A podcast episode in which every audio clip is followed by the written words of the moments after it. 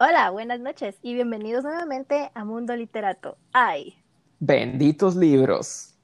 Hola Marito, ¿cómo estás? Bien, bien. Contento porque hoy tenemos un día muy especial. Sí, súper especial. Hicimos eh, publicaciones sobre la actividad de hoy, pero contanos Marito, ¿qué vamos a hacer? O el motivo, cuéntanos. Bueno, pues hoy estamos celebrando un día del libro muy especial porque el Día Internacional del Libro se celebra cada año el día 23 de abril. Sin embargo, este 2020 por la pandemia sucedió de que se decidió cambiar la fecha para el 23 de julio para que en distintos lugares del mundo Europa principalmente, se pudiera dar a este Día Internacional la importancia de vida. Y entonces, enos aquí, celebrando el Día Internacional del Libro, aunque sea virtualmente. Sí, la verdad es que qué bonito tomarse un tiempo para celebrar esto y precisamente dado a que estamos en reposición del Día Internacional del Libro, decidimos hacer un programa especial, una emisión especial de preguntas y respuestas literarias para todos aquellos que nos escuchan todos los jueves. Así es, entonces, eh, pues afortunadamente hubieron algunas cuantas preguntas, ¿verdad? Sí, qué emoción. Esa es una buena seña. Sí, es una muy buena seña. Ahí vamos, ahí vamos, pero las personas, déjame decirte que las preguntas que recibimos fueron muy buenas preguntas. Personas que definitivamente, al igual que tú y yo, eh, disfrutan mucho leer. Ahora bien, sí me gustaría que le pudiéramos compartir a todos antes de que comencemos, porque es que estamos tan emocionados con esto del Día del Libro y por qué no lo tomamos como un día más. Exactamente, Marito, contanos, ¿cuál es el motivo del Día del Libro?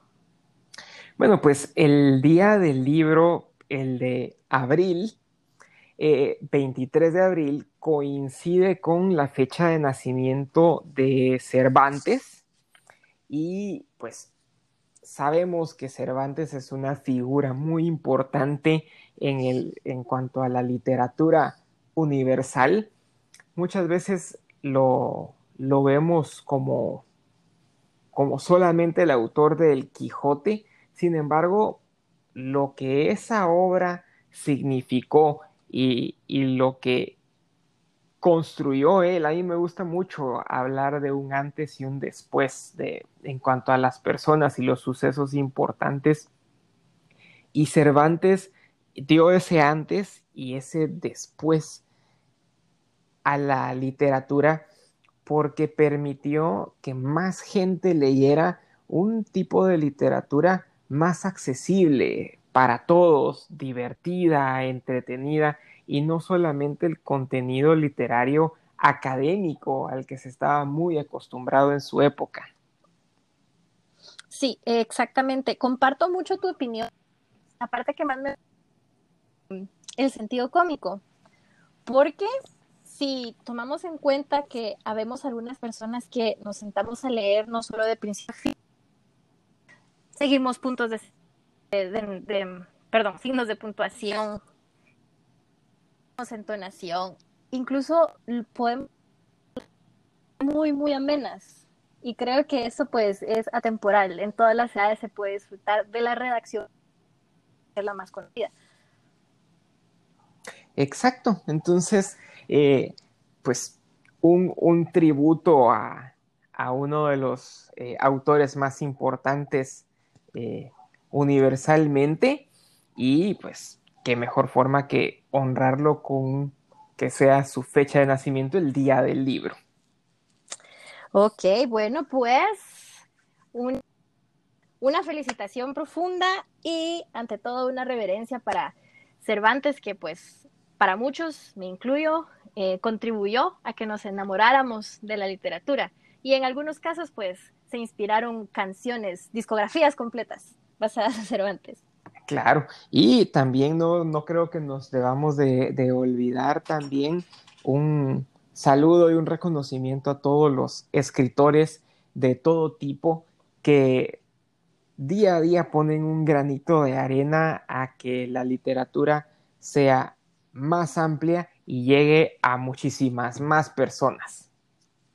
Y bueno, entonces si querés comenzamos con las preguntas porque están buenísimas. A mí me encantan, me encantan las preguntas. Entonces, vamos a sacar la primera que tenemos por acá porque nos mandaron preguntas literarias, pero también nos mandaron un par de preguntas que no esperábamos. Entonces vamos a ver, déjame ver la primera pregunta. Y esta pregunta nos la envió JC Thomas. Y la pregunta número uno dice, ¿cuál es tu libro favorito? Yo creo que lo platicamos en nuestro primer episodio, ¿cierto, Marito? Sí, sí, lo platicamos. Entonces, esa pregunta puede ser rápida. Eh, para mí, mi obra favorita sería la obra de, Tolkien. Si tuviera que quedarme con un solo libro, quizá me quedaría con El Hobbit. Me gusta mucho, creo que es un libro bastante accesible y que da para, para crecer mucho, eh, para atreverse que si te gusta, puedes ya tomar el resto de la obra de Tolkien y si no, pues ahí lo dejas y te la pasas re bien con el libro. Ese sería un libro que en mi biblioteca no podría faltar. Comparto totalmente que es un libro que no puede faltar en ninguna biblioteca, Marito. ¿Y tu libro favorito? Bueno, mi libro favorito, como lo dije, voy a tomar un poco más, más serio el tema porque la primera vez que lo comenté mencioné que era Twilight. Pues déjenme decirles que no, soy una lectora un poquito más sabia que Twilight, aunque sí me gusta.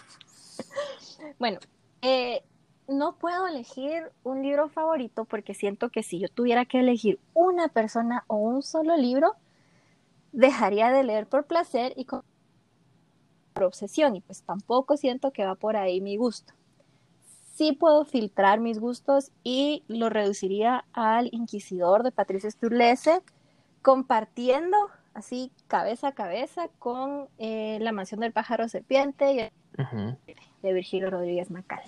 Serían mis elecciones. Muy bien, sí, definitivamente cada vez que, mencionas a, a Virgilio Macal, me recuerdo que tengo pendiente eh, leerlo. Definitivamente no, no debe de pasar este año sin que lea por lo menos uno de él. Sí, es muy bonito, es muy bonito, es una literatura que ni vas a sentir, así como la recomendación que hicimos de Julio Verne y que la tomamos profunda pero ligera, de igual manera vas a sentir la literatura de Virgilio. Muy bien, excelente. Siguiente pregunta. Siguiente pregunta. Vamos por acá. Esta, esta pregunta, tu salsa, Marito. Dice, ¿qué piensan de la literatura de Tolkien? Uh, bueno, yo creo que eh, no es para todos, no es para todos, porque eso creo que también lo hablamos en el, en el primer episodio. Y hablábamos de que Tolkien puede llegar a ser muy denso a veces. Eh, te pasas leyendo y leyendo y leyendo y solo describió una acción que no tomó más de cinco minutos, porque se pone tan descriptivo que, híjoles, se, le va la mano, se le va la mano. Eh, sin embargo, a mí me gusta mucho. A mí me gusta mucho no solamente por cómo escribe, sino por la capacidad que tuvo de construir todo su universo.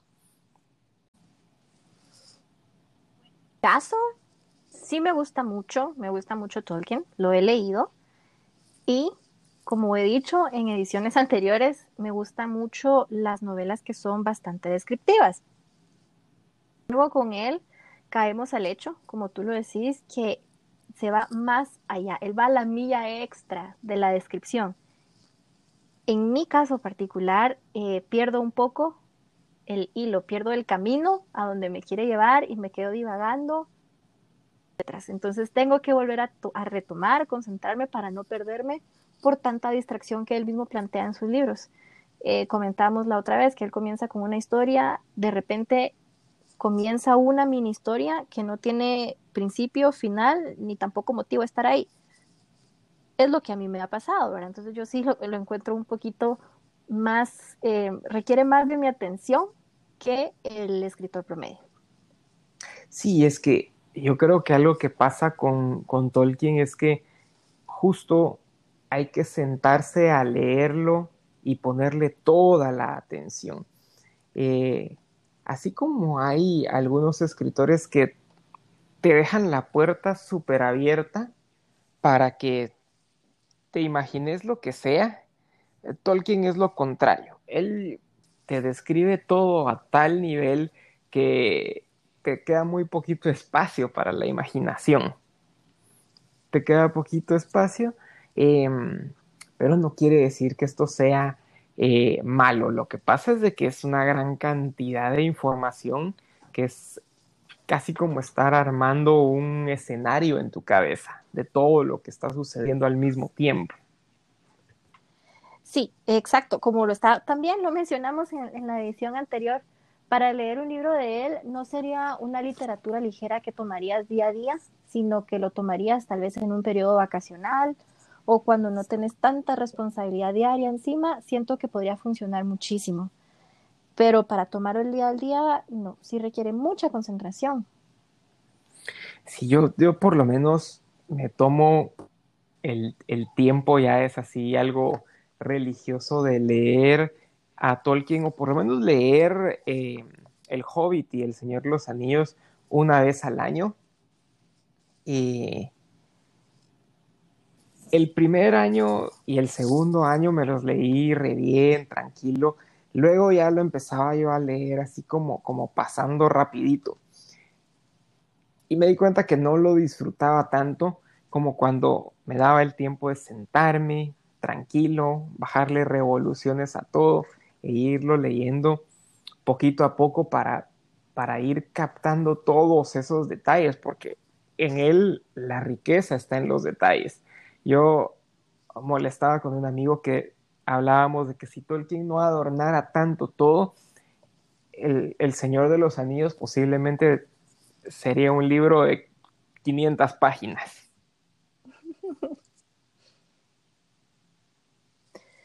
Comparto bastante y sí, tiene razón. Pero, repito, es muy bueno y nos gusta. Me incluyo, creo que no cometo un error al decir nos gusta, porque sí nos gusta. Así es. Súper cool. A ver, tenemos aquí otra pregunta. Ay, nos ha estado escuchando. Dice, ¿cuál es tu ranking para los libros de Julio Verne?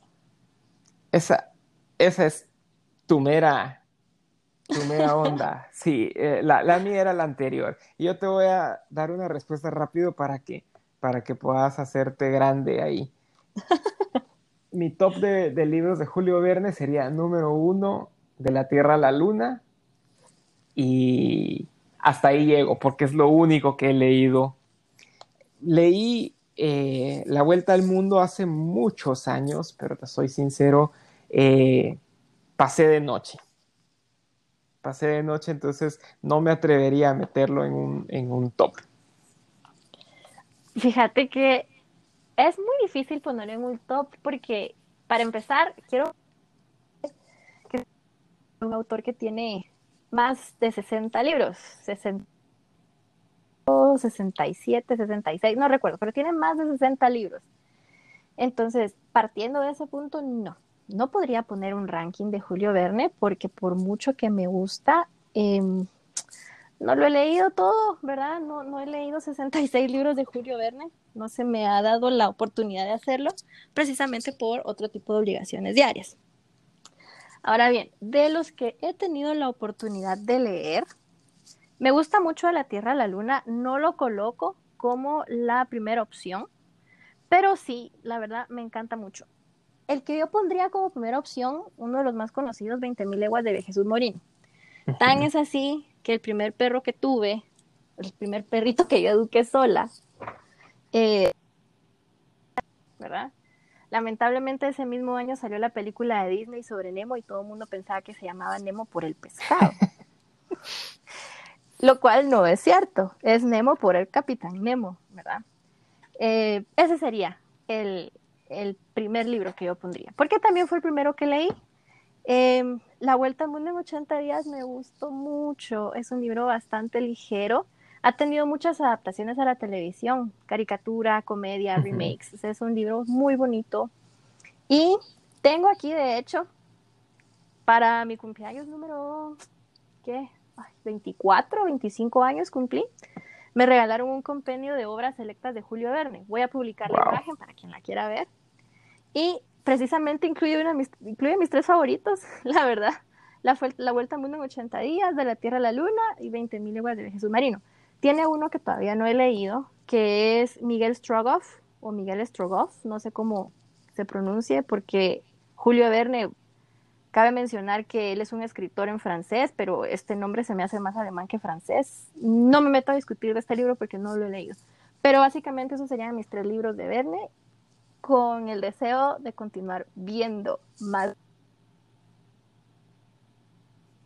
Sí, definitivamente a, mí me parece que es, eh, él es muy versátil y desde esos autores con los que realmente te gustaría sentarte a tomar un café para ver qué opina de cualquier cosa.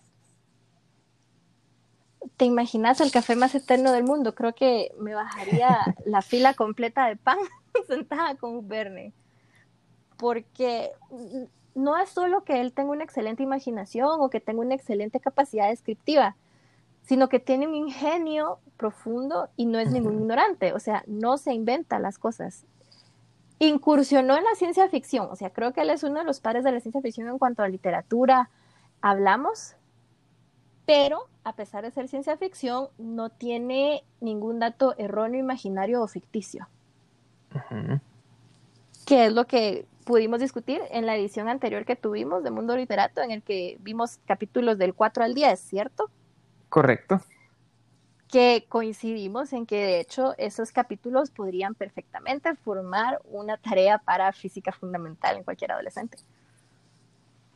Sí, a mí, a mí me llama mucho la atención siempre este tipo de, de personajes así como, como Julio Verne o como algunos personajes de, sus obras que son como este tipo de, de, personas, eh, no sé si, si, victorianas le podríamos decir, eh, que eran muy dadas a la ciencia y expertas en todo.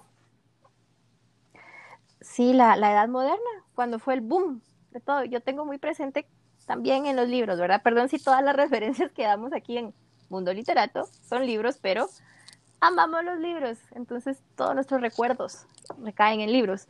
Pero em, mi papá me regaló un libro cuando yo tenía alrededor de unos 12 años, que era un compendio de historia universal, que fue un libro que él encontró en Zona 1, décima avenida Zona 1.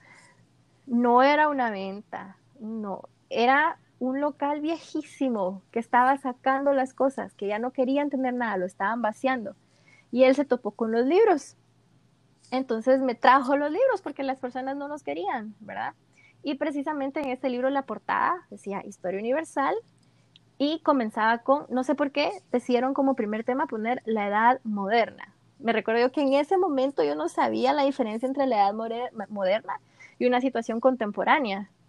Entonces, cuando yo hice la relación edad moderna, yo me imaginaba algo así tipo los Jetsons. O hasta que leí que descubrí las diferencias históricas en la edad moderna, la edad ese tipo de cosas. Pero a donde quería ir con esto es que me parece que él fue, eh, yo podría colocarlo en cuanto a su tipo de literatura en una literatura moderna, por incursionar con la ciencia ficción.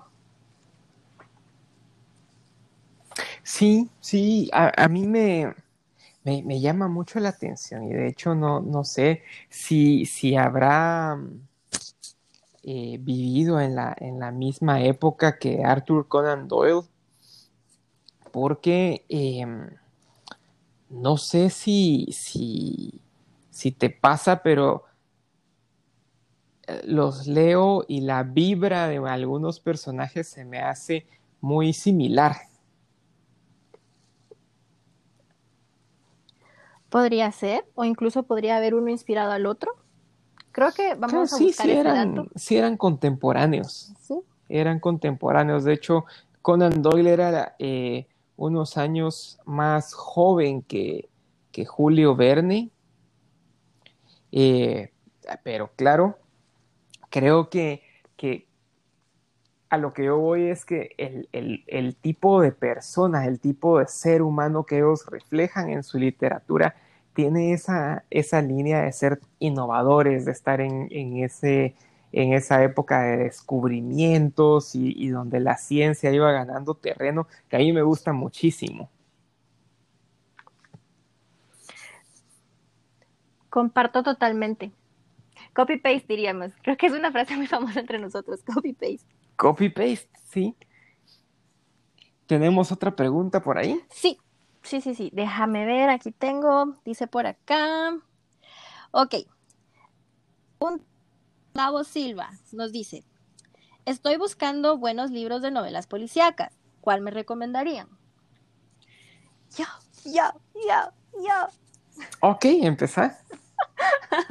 es que me encantan las novelas policíacas. Tengo de entrada tres novelas policíacas que le van a encantar a todo mundo, que son chiquititas, súper fáciles de leer. Y tengo una que no es policíaca, pero sí es de misterio y te pone a pensar. Ok. Estos libros los tengo conmigo, leídos, súper leídos, mega leídos. Ahí van a ver los lomos cuando publique la foto. Pero tengo, comenzando con Anne Perry. Ella tiene varios libros, tiene una saga de libros policíacos, eh, de novelas policíacas, perdón. Pero yo tengo aquí dos. Uno, The Silent Cry, y una que se llama Trader's Gate. Eh, me imagino que sí tienen una versión en español. Eh, yo lamentablemente tengo que confesar que no los leí en español, ¿verdad? Porque llegaron a mis manos eh, ya en inglés, que es la lengua original. Pero ambas novelas son buenísimas. Investigaciones policiales comienzan con un crimen bastante descriptivo. Entonces recomiendo estas dos de Anne Perry. Ok. Y le sigue algo un poco más moderno. Esta se llama Odessa. El autor es Frederick Forsyth. Esta eh, bueno, quiero regresar un poco. Anne Perry sitúa sus novelas en la época victoriana, en Inglaterra gobernada por la reina Victoria. Esa es Anne Perry. Odessa, de Frederick Forsyth, él la sitúa en inicio de los 60 él es un periodista que está investigando un suicidio. la novela comienza con una escena de crimen también, con una escena de suicidio. Los tres libros que acabo de mencionar empiezan con escena del crimen. Esta, suicidio. Las otras dos con homicidios.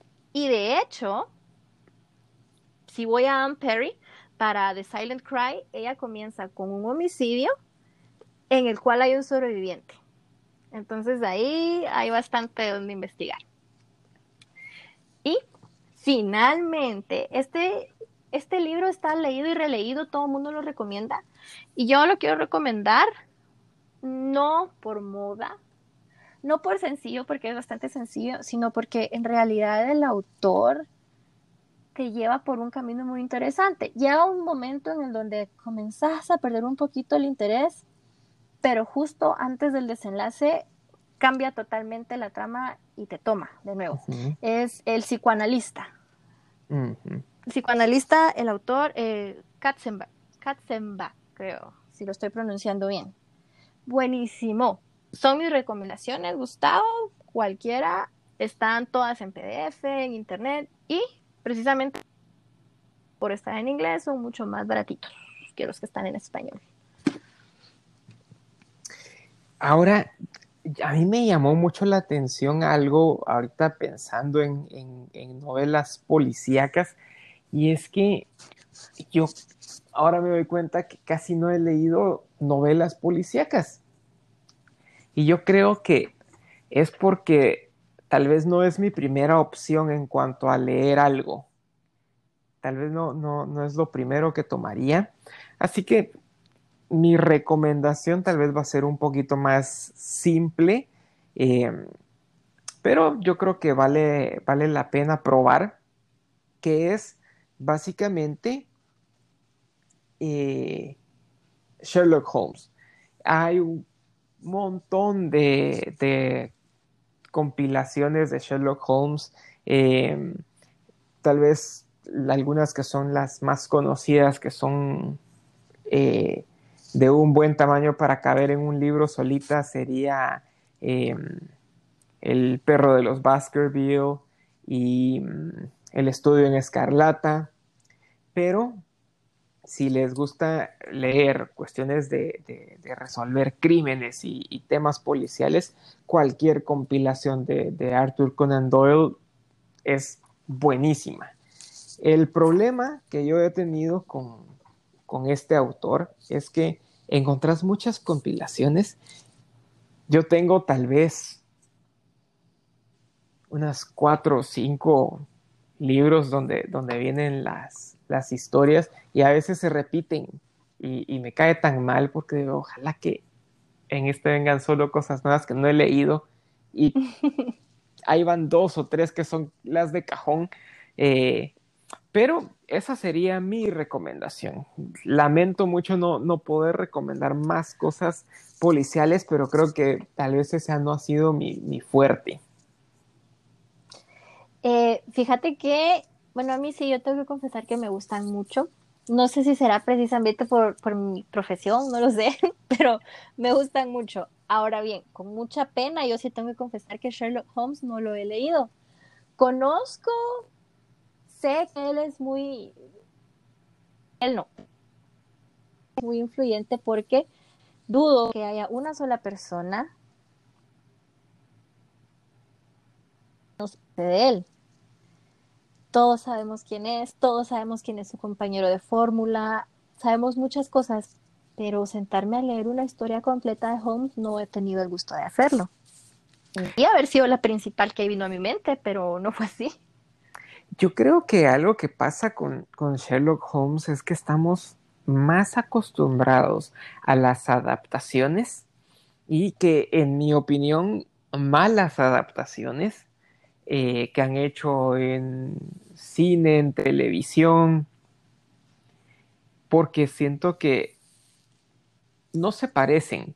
O sea, si vemos el, Sherlock Holmes que hace Robert Downey Jr., no se parece al Sherlock Holmes que hace Benedict Cumberbatch, eh, ni otros Sherlock Holmes que salen por ahí. Eh, entre ellos no se parecen y ninguno de ellos se parece al Sherlock Holmes de los libros el Sherlock Holmes de los libros es otro rollo. Es totalmente diferente y no tiene un rasgo eh, definitivo, no tiene un rasgo característico. Porque el Sherlock Holmes de Robert Downey Jr., pues es, es chistosón, es muy inteligente, está loco, básicamente.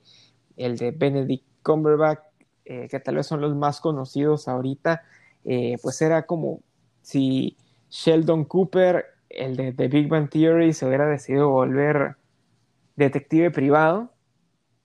Y esa no es la esencia del, personaje. El personaje tiene muchos grises, tiene muchas cosas donde uno se sorprende. Eh, así que si les gusta mucho eh, Sherlock Holmes de la tele, yo les recomiendo mucho leer el libro, leer los libros. Y si no les gusta nada los Sherlock Holmes de la tele o los adaptados, igual les recomiendo leer el libro, porque nada que ver con el que sale en la, en la tele. Me atrae ningún personaje literario, lamentablemente, representado en las, en las adaptaciones de cine o televisión. Pienso, es muy difícil que puedan adaptar bien un personaje. Sí, sí, es, es difícil, es difícil, pero creo que ese sería un tema que nos daría para hablar horas y horas de, adaptaciones, porque, uff, son muchas. Bueno, pues Gustavo, un gusto, un gusto haberte recomendado esta. Te digo, perdón si me emocioné, pero me he dado cuenta a estas alturas, ya tenemos un mes que me inclino mucho por la ciencia ficción, los misterios y los dramas. Mucho, mucho. Muy bien. Tenemos más preguntas. Esta pregunta me encantó. Esta nos la hizo Grecia. Besitos, Grecia. Ok. me encantó, dice. ¿Qué libros son recomendables para niños de 5 años que están aprendiendo a leer? Bueno, aquí creo que podemos hablar desde dos perspectivas, bueno, tres perspectivas. Creo que podemos hablar de lo que leímos en infancia, eh, en tu caso como padre de familia, ¿verdad? Y en mi caso como maestra, porque trabajo con niños chiquitos también, ¿verdad? Ok. Entonces no sé por dónde querés que la comencemos a agarrar. Bueno, empecemos por, por el, lo que leímos y, lo, y, nuestra experiencia. Ok, va. En mi caso, como lo dije en nuestro primer programa, marcó mucho mi vida los viajes de Gulliver. Aclaro, versión infantil, ilustrada, que omite muchos detalles innecesarios para un niño de 6 años o 5 años. Ese fue el primer libro que yo leí y una decisión muy acertada de parte de mis papás. Creo que fue apoyarme mucho con la serie, tal vez un tanto desgastada, pero muy recomendable, del barco de vapor es muy buena. Todavía tengo mi libro favorito, es de Irina Korsko y se llama Peluso.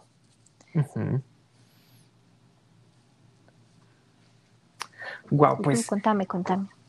Pues en mi caso, yo creo que ah, fue complicado eh, lo que yo leí en, en, mi infancia, porque recuerdo que empecé con Barbuchín, pero era era por tarea.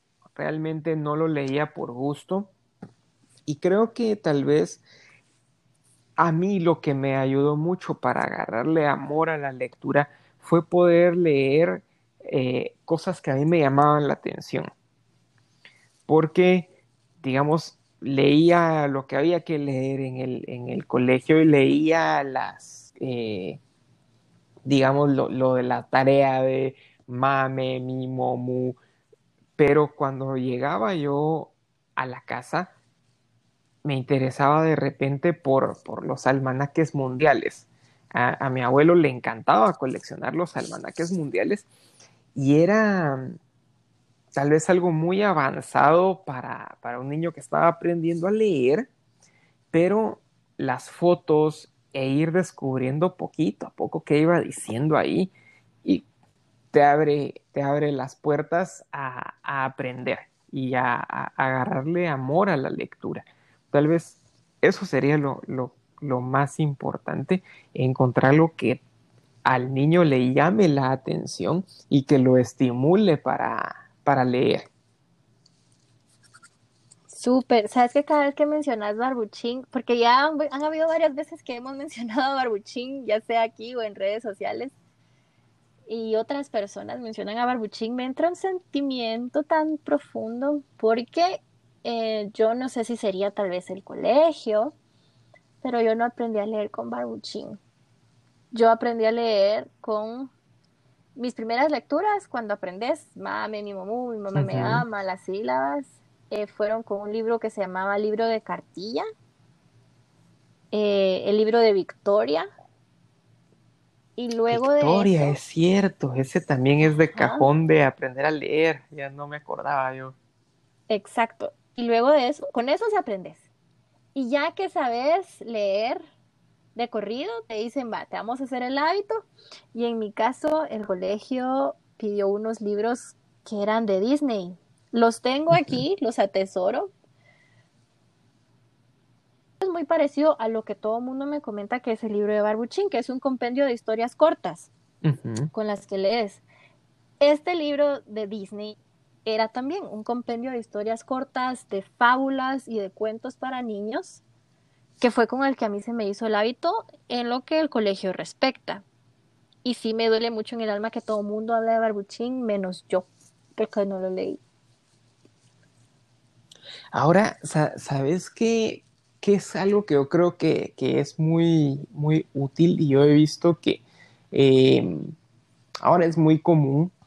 Eh, y lo bonito es que son libros que los encontrás en el súper, los puedes encontrar en una farmacia, en cualquier lado. Y son unos libros de cartón, porque no, no, no son de papel, son de cartón gruesos, que se nota que es para que un niño los agarre y los realmente les pase encima. Tienen historias cortas, letras grandes, oraciones sencillas. Yo creo que si un niño puede venir y agarrar estos libros y leerlo, eh, pues le va a llamar mucho la atención eh, la lectura.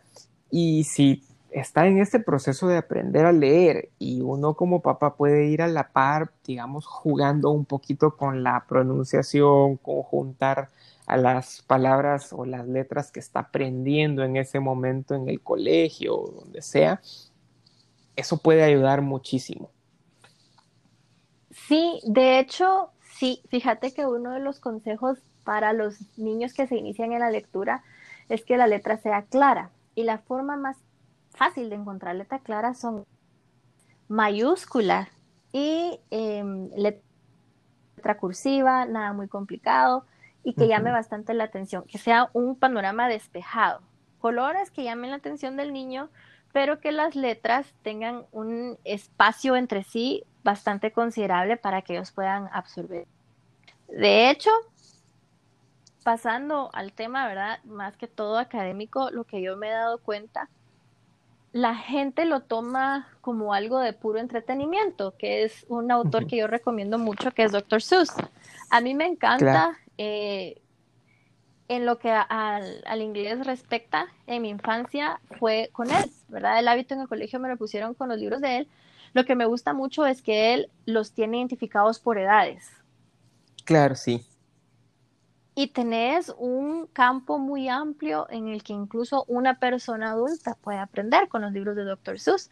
Hay versiones en español también.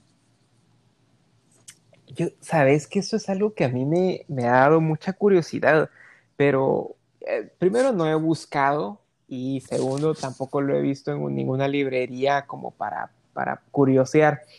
Eh, ¿Cómo son las traducciones al español de Dr. Seuss? son, no son exactas, son interpretaciones, no traducciones, pero son interpretaciones. Es que Obviamente. escribí así de una forma tan enmarañada y tan, tan especial que a, mi hija le encantan los libros de Dr. Seuss. Son maravillosos, yo los amaba. Yo se los leo y ah, tenemos la, dinámica que me dice, léemelo una vez en inglés y una vez en español. Entonces, la parte en inglés pues es fácil, pero cuando lo tengo que traducir al español, yo me pregunto, ¿esto cómo será en español? O sea, ¿cómo, cómo desenmarañas las palabras locas? Porque yo creo que justamente por eso es que él escribe de esa forma, para llamar la atención de los niños, hacer algo chistoso, divertido, eh, pero siento que el pobre cuate que le tocó traducir esos libros, eh, sí se merece entrada directa al cielo. sí, ellos interpretan. Llega un punto en las traducciones que ya no puedes solo traducir, sino que tenés que interpretar. Y de hecho, eh, yo siento que el modo en el que él escribe va muy de la mano. El cerebro del humano aprende de dos maneras, con dolor o con placer no entiende de ninguna, o sea, no absorbe conocimiento de ninguna otra manera más fácil que de esas dos. Bueno, Doctor Seuss optó por mezclar un poco las dos, ¿verdad? Mirar las letras y así es que martirio. Pero conforme vas avanzando y le vas encontrando el lado bonito, decís, no, pues esto está bien. Entonces siento que mezclar esos dos aspectos, él mezcla esos dos aspectos, porque incluso Eh, los personajes, me imagino yo que los dibujos son propios también. nunca me he puesto a investigar si, si, las eh, ilustraciones son propias, pero hasta cierto punto, al menos yo cuando era niña, el primer libro de él que leí no fue de Cat in the Hat. Em, Dios mío, qué vergüenza, se me olvidó el nombre, pero es básicamente una sátira al muro de Berlín. Ahora lo entiendo, ¿verdad? En ese entonces no lo entendí, que era la comunidad que le ponía la mantequilla en la parte de arriba al pan versus la comunidad que le ponía la mantequilla en la parte de abajo al pan, ¿verdad? Y se mantenían en guerra. Pero al ver las ilustraciones, yo lo primero que sentí fue un poquito de miedo. Porque los personajes de Doctor Seuss eh, son totalmente amorfos, no sabes qué son. No sabes si es algo antropomorfo, no sabes si es algo zoomorfo, o sea, es algo que desconoces totalmente. Entonces por ahí te entra la parte del dolor, como niño, claro está. Y conforme vas leyendo y te va gustando más, dejas de lado la parte del dolor y empezás con la parte del placer. Yo siento que por eso es que él ha tenido tanto éxito en lo que lectura refiere, ¿verdad? Porque creo que muchas personas que les gustan los libros coinciden en que él tuvo un poco de influencia en sus inicios. Claro. Sí, sí, Doctor Seuss, fantástico. Yo creo que una última cosa que, es importante para los niños y si queremos que un, que un niño se vuelva lector y, tome el hábito de la lectura, creo que no hay nada más importante que em, recordar que los niños básicamente hacen lo que ven a sus padres hacer. Entonces, si el niño te mira leyendo, va a querer leer. Si el niño te mira cocinando, va a querer cocinar. Entonces creo que es importantísimo eh, ser el reflejo de lo que uno quiere, eh, quiere cultivar.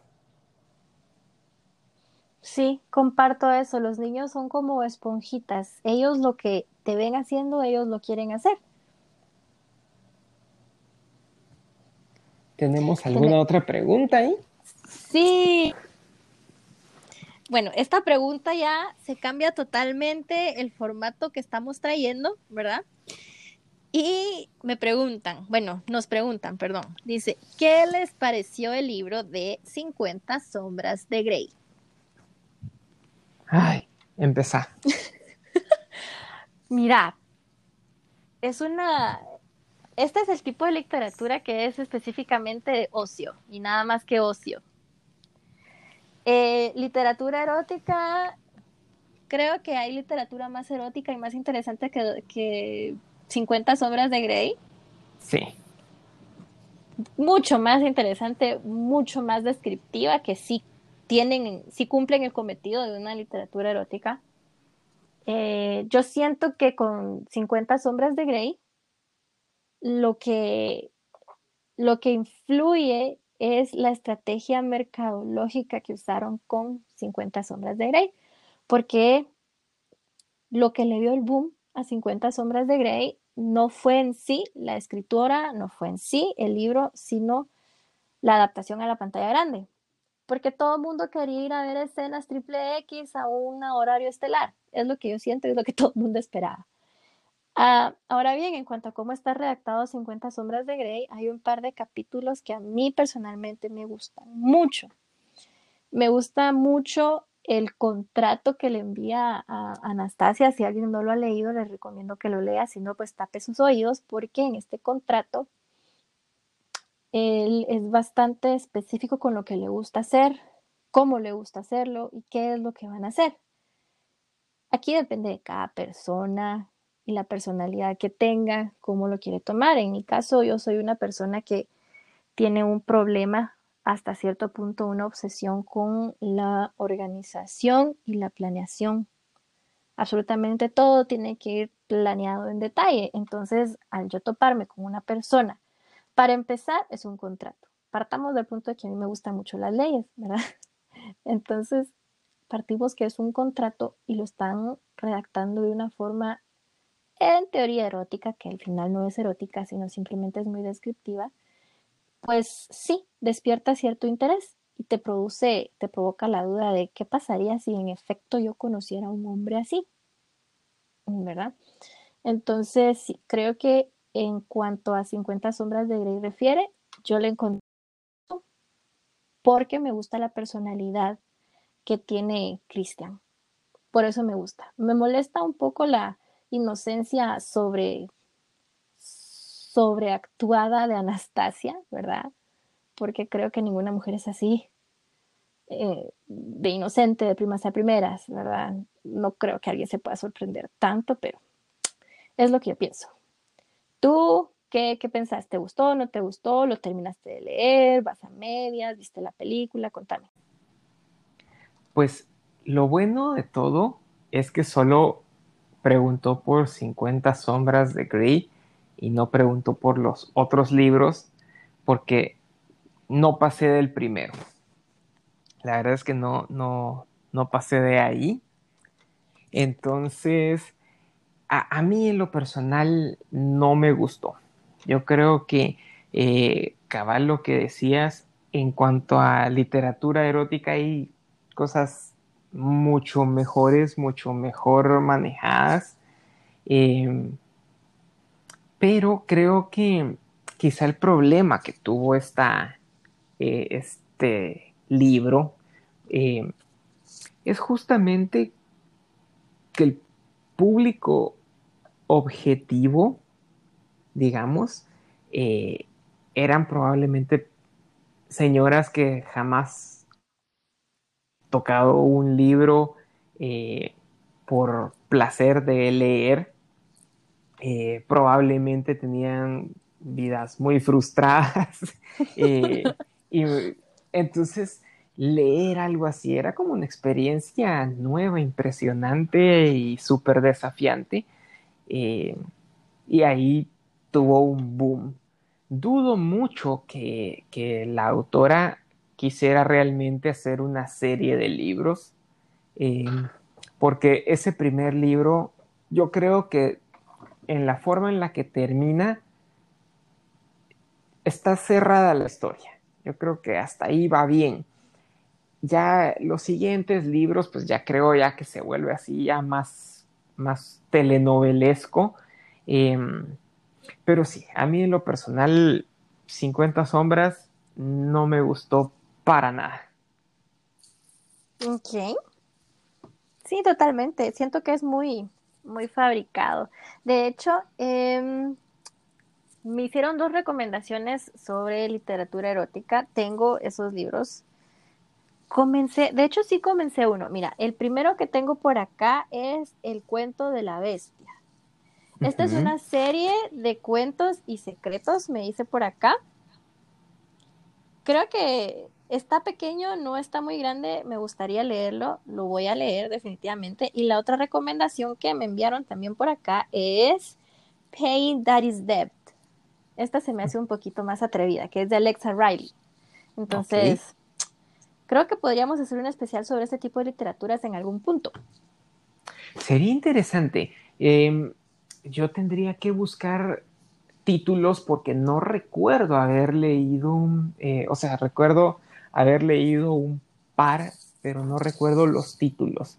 Y yo creo que algo que tiene la, literatura erótica o debe tener es que debe ser corta y, y debe de ser Em, fácil de leer, debe de ir fluida y, no, no eh, extenderse tanto como lo hace 50 em, sombras. No, tal vez hasta, hasta cierto parte me, quejo porque no me gustó, me, generó mucha antipatía, pero, pero sí, no, no, no me gusta. Eh, y un libro em, erótico que yo recuerdo que em, fue muy sonado en su tiempo fue, em, ah, no recuerdo en este momento cuál era el, título, em, pero la autora era Sasha Gray, que pues Sasha Gray es así como, como la navaja suiza del, del arte, porque ella pinta, hace pornografía, hace de DJ, escribe, ella es una navaja suiza. Entonces, eh, lo leí y pues la verdad, me, me, pareció que muchas de las cosas que escribía escapaban por completo de, de, la realidad. O sea, escribía cosas que eran tan extrañas y, y, y, tan bizarras que ni siquiera te podías imaginar que eso pudiera funcionar en la vida real. Eh, entonces sí, no, no, no, me pareció tan bueno. Y creo que es un tipo de literatura difícil de, de escribir. Porque eh, se corre el riesgo de o que, o que sea demasiado vulgar o que sea demasiado fantasioso, como el caso de, de, esta, ah, La Sociedad Juliet se llama el, el libro. Ah, estar haciendo... de pronto, perdón, pero que de bonita que por la literatura. Sí, podría ser, podría ser, pero sí, es, es difícil ese tipo de, de literatura eh, y es algo que, que, no es fácil de leer, creo yo, eh, y por eso el autor tiene que ser muy hábil para, para trasladar lo que quiere eh, dar a, a, a entender de una forma bien fluida y bien amigable. Siento que la mayoría de autores, y necesito que alguien me corrija si me equivoco, eh, de literatura erótica, eh, erótica son mujeres. Sí, sí. Y pasa por dos situaciones. La primera, porque el órgano sexual más expuesto de la mujer, eh, el que está más dispuesto a un encuentro sexual, creo que es el cerebro, ¿verdad? Punto número uno. Y punto número dos, lamentablemente hay muy pocas personas que pueden descifrar ese, esa relación cuerpo-cerebro. Entonces siento que las autoras de este tipo de literatura vierten todos aquellos deseos que en algún momento pasan por claro. su mente que concuerdan mucho con muchas de nosotras. Claro, sí, definitivamente. Y, y pues en, en, el caso del, del, hombre, el problema es que ah, al mínimo estímulo vuela la imaginación, entonces tampoco es que necesiten demasiada cabeza como para, para leer ese tipo de literatura, pero... No, no se concentrarían tanto, siento yo. Se aburrirían un ser. poquito. Un poquito nomás. Bueno, esa fue una pregunta. Saludos, Paola. Paola nos manda saludos y pues nos adjuntó su pregunta en relación a esto, ¿verdad? A 50 sombras de Grey. Es una experta, también una ávida lectora. Amigas muy queridas de la universidad. Y no sé, Marito, si tendremos... Ah, espérame. Sí tenemos más preguntas hay una pregunta que creo que sí está un poquito de, difícil de responder, pero bueno, aquí Ajá. va. La primera pregunta nos dice, ¿estarán vendiendo libros? Pues ahorita no, pero no sabemos qué, qué pase mañana. De pronto podemos compartirles links de buena literatura. Contéstenos si les llamaría la claro. atención. Ok, esa sería una. Y la siguiente pregunta nos dice por acá. Me encanta leer, pero ya acabé mi lista de pendientes. ¿Cuáles me recomiendan que me atrapen? Mm. Bueno, pues esa, esa pregunta es difícil porque habría que ver primero qué ya leyó y segundo, habría que ver qué tipo de, de, de literatura le gusta. Mm, es cierto.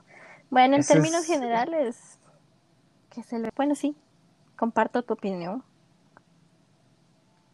Pero, eh, bueno, yo, yo en general eh, recomendaría tal vez hacer un, un, estudio y, venir y decir, bueno, ¿qué tipo de libros he leído anteriormente y he disfrutado y he sentido que me han eh, dado lo que yo espero al leer un libro? Porque todos tenemos algo diferente que esperamos cuando tenemos un libro en las manos. Hay personas que lo que quieren es relajarse, hay personas que se quieren sentir em, desafiadas, em, hay personas que quieren validar sus creencias o validar sus opiniones. Entonces valdría la pena empezar preguntándose qué, qué quiere. Y una vez que ya esa respuesta esté ahí, entonces empezar a, investigar un poquito quiénes son los autores referentes en, esa, en ese tema y escoger uno o dos libros de aquellos que no hayamos leído para ir probando. Sí, es una muy buena. Otro tip que se me ocurre precisamente en este momento, unirse a un club de lectura. Dicho sea de paso, pues que se una a las elecciones que nosotros hacemos semana a semana. Podría ponerse el día con Julio Verne y pues encontrar eh, la próxima recomendación que hagamos, que vamos a leer juntos, como hemos estado haciendo todos los jueves. Esa sería una buena opción para cambiar un poco, porque eh, a veces es bueno sorprenderse un poco con algo totalmente inesperado, algo que no hubiéramos considerado. Esa sería una buena opción. Yo creo que también es eh, a veces bueno justamente eso de, sorprenderse y preguntarse en qué creo, qué, qué, qué es lo que siento yo que es importante para mí y leer lo contrario. Sí, eso es totalmente útil. Te saca de tu perspectiva.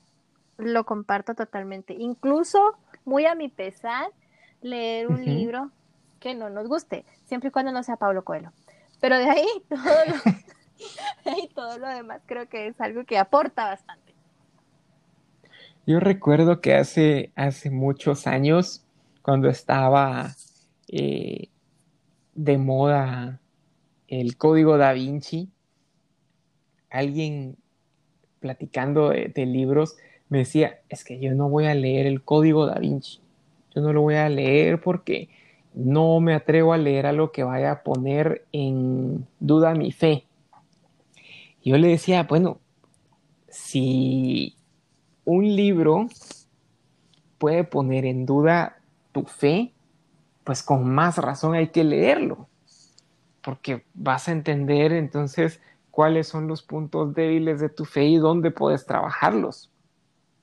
Y, y decía, pues que no sé, porque me siento cómoda leyendo eh, cosas que van en la, en la misma línea, etcétera. Y pues bueno, yo, hay, que intentar, hay que, hay que tratar. Nunca leí el libro, pero eh, sí la logré convencer de que viera la película. Le gustó la película y se paró eh, convenciendo de que en realidad no ni le movía la fe, ni tenía ningún efecto de ningún tipo sobre ella. Sí, fíjate que a mí me gusta también mucho aclarar eso con algunas personas, específicamente con esas personas que han decidido iniciar una campaña en contra de Dan Brown, que no me explico por qué. Eh, sí me gusta comenzar siempre con el apartado de es una novela, ¿verdad? O sea, no es una investigación científica, es una novela. Es cierto, el autor investigó bastante, se preparó, es bastante descriptivo, bastante, da bastante detalle al respecto, pero no porque él quiera proponer una hipótesis o incluso peor aún, publicar una tesis respecto a una religión, ¿verdad? Sino que simplemente, y todavía lo dice en grande, una novela, ¿verdad? Cierto que es muy importante mencionar eso porque si no comienzan con el punto de es que es una novela, solo ahí creo que ya van un poquito mal, ya van un poquito desviados del tema de la lectura, ¿verdad? Porque ellos ya van con un juicio viciado.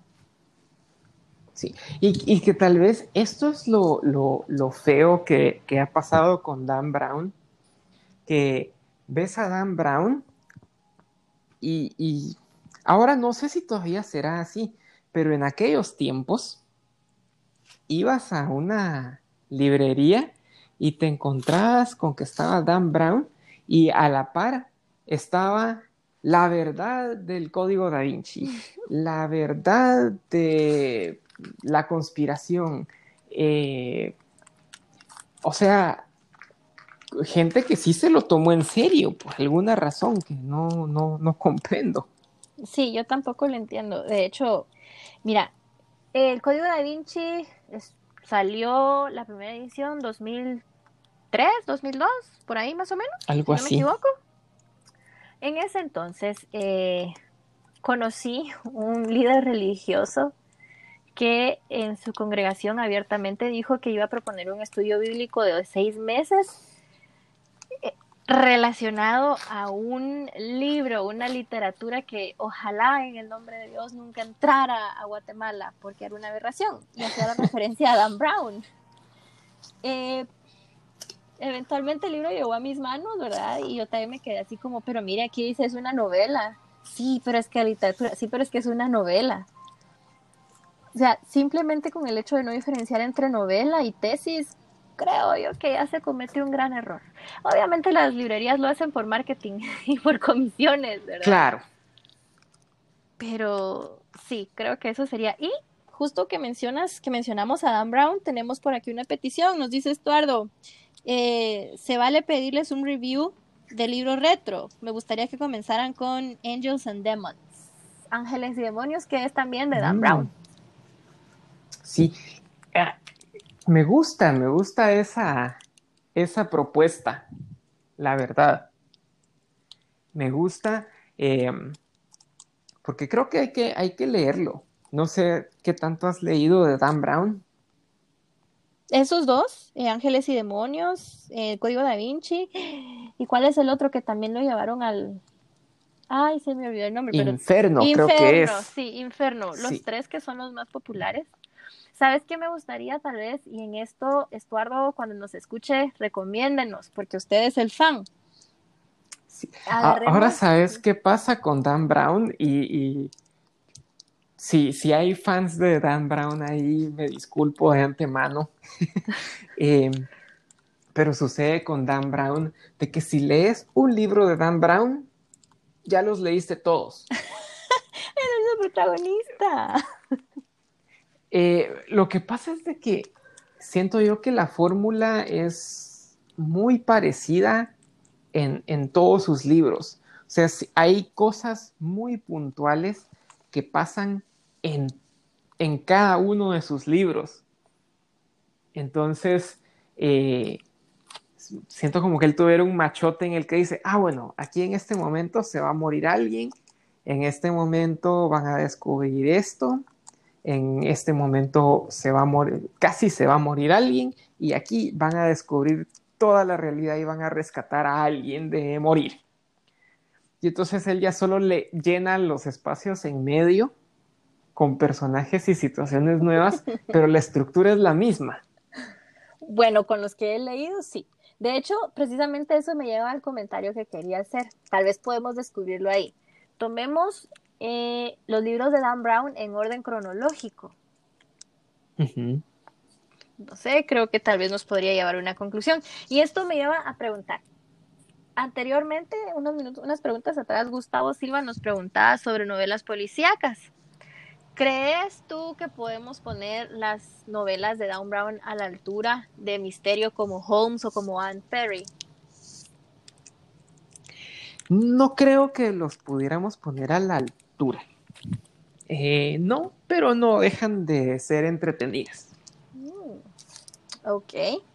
Bueno, y finalmente nos mandan un comentario para que cerremos con broche de oro. Nos dicen por acá, ¿están listos? Nos dice, oigan, ¿por qué en la Divina Comedia no tiene chistes? Muy buena pregunta. Un poquito de humor en mundo literato. Si lo entendieron, pues son lectores ávidos y si no, ya lo van a entender. Pero es una, una, pregunta válida que tiene respuesta. Ok, contanos porque yo me reí un poquito. tiene respuesta, pero a ver, contanos, contanos. Pues resulta que la Divina Comedia, eh, no, no, no tengo el dato exacto, exacto, pero uh, no se llama así porque sea necesariamente una comedia, sino más bien es como una, un título hasta cierto punto sarcástico. Es decir, eh, la, Divina Comedia empieza con, una serie de sucesos muy oscuros, digamos, y se va desarrollando de tal forma que Dante buscaba que al final de la, del, del, libro, al final de la historia, hubiera algo así como un punchline. Entonces, el final termina en una nota un poquito más positiva, termina en una nota un poquito más esperanzadora, podríamos decir. Entonces, eh, era, era, más que nada como una, una crítica a la sociedad, una crítica a todo, y de ahí viene la divina comedia. Muy buena explicación, me gusta. Aunque yo tengo que reconocer que soy muy, muy fan de, de, la, de todo, de cómo relata la historia de una manera tan tétrica. Para quienes no la han leído y quieran leerla y no están tan inmersos en el mundo de la literatura, yo les recomiendo que busquen una versión en prosa y una versión en verso porque se me van a quedar dormidos. Sí, eh, y eso creo que no va para solamente para mm, para la Divina Comedia, sino para la Iliada, la Odisea. Sí, aplica. Eh, el mío Cid. Mira, el mío Cid, el cantar del mío Cid me gusta mucho, el cantar de Gesta me encanta, sin embargo, también hay que reconocer que es un libro muy difícil de leer. Para empezar, porque la versión que yo tengo, vuelvo a lo mío, si ustedes, un día voy a publicar la foto de mi librera, son libros muy bonitos, pero yo tengo una fijación con ediciones anteriores. Es muy raro que yo tenga una edición de un libro nuevo, ¿verdad? Yo siempre busco ediciones antiguas. Y en el caso del Cantar del Mío Cid, cuando abrís mi edición, es una página por hoja. ¿A qué me refiero? Que tú, que tú abrís el libro, página en su anverso, ¿verdad? Está en latín. Y en, el rever y en el anverso de la siguiente, que sería el reverso, está en castellano. ¿Verdad? Entonces, a veces te perdes un poquito por dónde vas a leer. Incluso es una versión tan antigua que no es un español, ¿verdad? No es una versión en español, es una versión en castellano. Es un poquito complicada de leer. Sí, hay que ser creativo y conocer significados para llegarle a, entender. Sí, hay versiones ilustradas, hay versiones, hay traducciones latinoamericanas que son tal vez un poquito más amigables a la vista y un poquito menos cansadas, que siento yo que sería una buena recomendación para quienes quieran, quieran empezar con este tipo de literatura, ¿verdad? Con la literatura épica. Claro que después de un buen tiempo de estar incursionando en la literatura épica, puedes adquirir la, habilidad de leerlo en el castellano original, que no tiene nada del otro mundo. Los únicos cambios que van a encontrar, por ejemplo, son cambios de sintaxis, que van a ver cómo hasta hace unos 60, 70 años, quizás un poquito más, eh, no se utilizaban los mismos, los mismos caracteres. Por ejemplo, las Vs, las Y, las Z, tantas cosas que actualmente, pues por el desuso y por la costumbre de, de, la costumbre que tiene la Real Academia de la Lengua de adoptar el uso de las palabras, ¿verdad? Y a, su adaptación, se han quedado un poco atrás. Pero siento que es bueno tener más de alguna copia de este tipo de libros para no perder la pureza y la belleza del lenguaje original. Así es, así es. Pues si ya no tenemos más preguntas, esas fueron todas las preguntas del día de hoy, incluyendo pues un poco de humor. que logramos explicar para todos aquellos oyentes que quieran comenzar en el mundo de la literatura marito. No sé si tenés algún tip para la semana.